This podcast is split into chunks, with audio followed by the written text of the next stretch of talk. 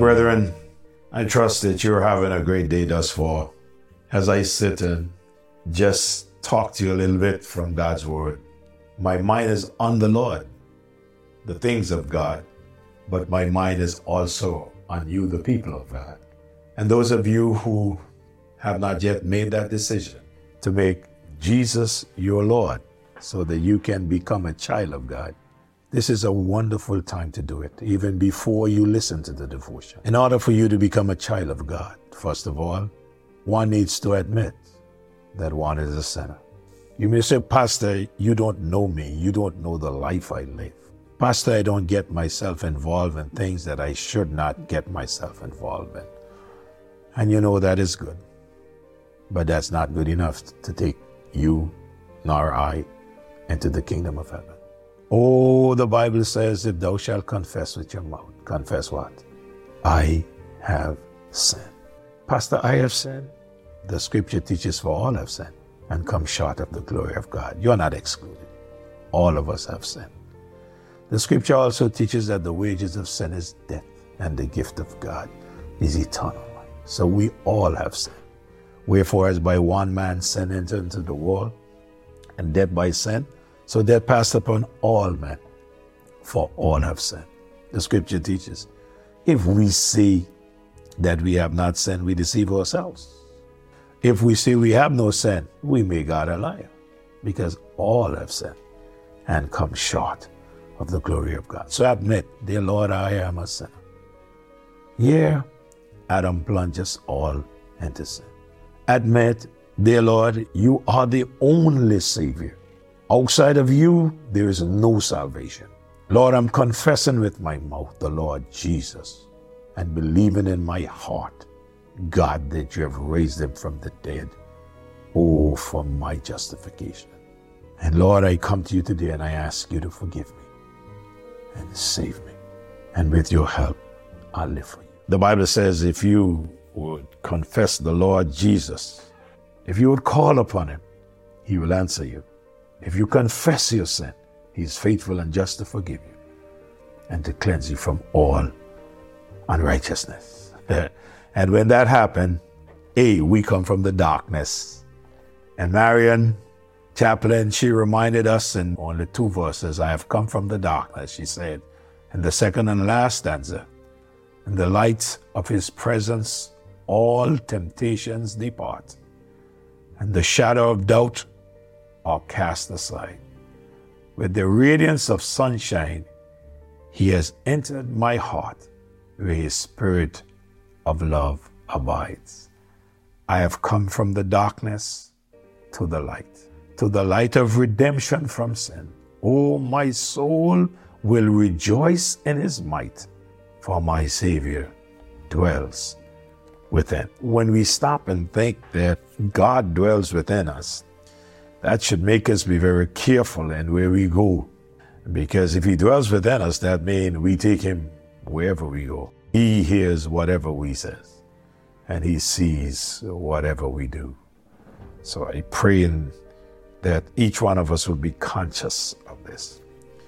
We are looking at the Christian, one that starts his life with Christ, and the one that continues in Christ. Last morning we looked at the Christian must now continue, for that's what Paul told the Colossian believers in verse 6 of chapter 2.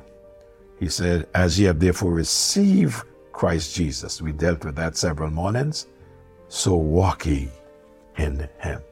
I said to you last morning that there are four outstanding characteristics of a Christian who is going on with Christ are in Christ. I shared one of those with you, and I said, the first characteristic is security. And the truth of the matter is, when you are in Christ, you are secure. My sheep hear my voice. I know them, and they follow me.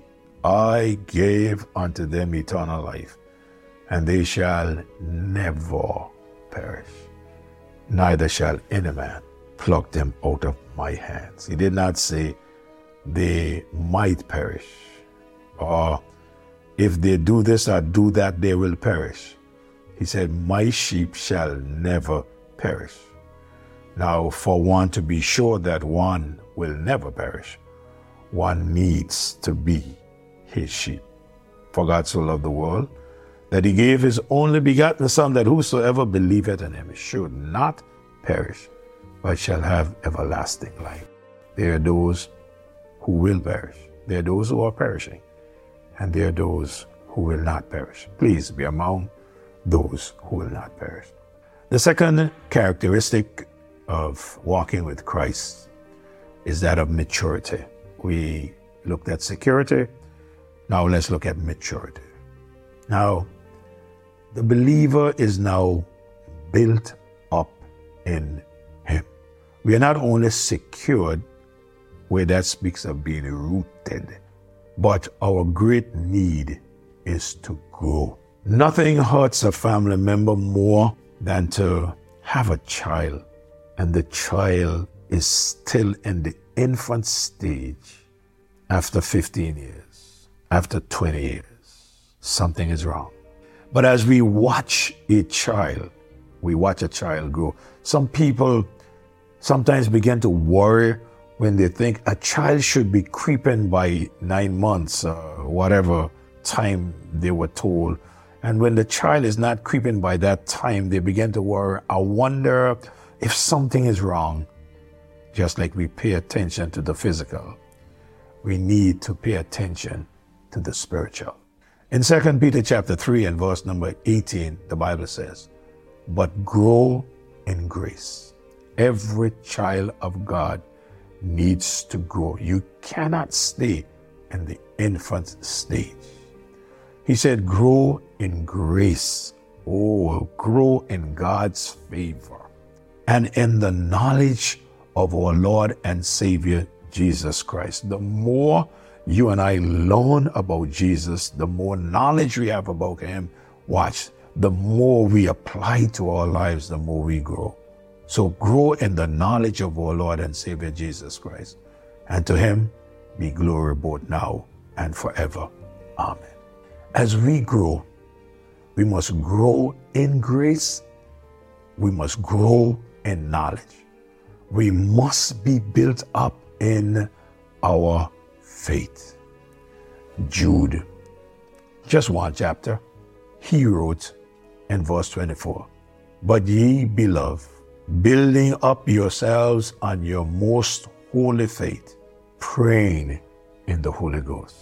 One of the things about growing is that one must eat in order to grow. In the early stage of life, one must be fed. The parent could prepare the best of bottle for the baby, and the baby is not feeling well, and the parent can take that baby up and put that bottle in that baby's mouth, and the baby refuse. Not because the parent made the bottle and put it in the mouth means that the baby will get the nourishment from what was made. No, it must be partake. The baby must take it in. He says, But ye, beloved, build up yourselves. This is something that we need to do. On your most holy faith, praying in the Holy Ghost. One of the things that Christians need to do is to be in constant contact with the Lord. We must be praying. Watch this. When we received the Lord, we became newborn babes. Peter took it upon himself and he wrote, being led by the Holy Spirit of God in 1 Peter chapter 2 and verse 2, telling us about this. He said, As newborn babes desire the sincere milk of the word, that ye may grow thereby. When I got saved, I was anxious to know when was the next service because I wanted to be in the house of God. Today, when people get saved, what? You got to run behind them to find them to bring them back to the house of God. In order for you to grow, you must have a desire for the milk of the word. That desire would cause you to be where the word of God is fed, and you will take that that you may grow thereby. We must not remain babes, but grow up to be mature. So we see that there is security and there is also maturity. Our Father, we are so thankful to you today for all that you have done and all that you are doing in and through our lives. We pray, Lord, as we mature in the faith, God, that you would just be with us, strengthen us, and establish us. In Jesus' name I pray. Amen and amen. Don't forget, just share with a friend and a loved one. God bless you. Do have a great day. I'll be back next day.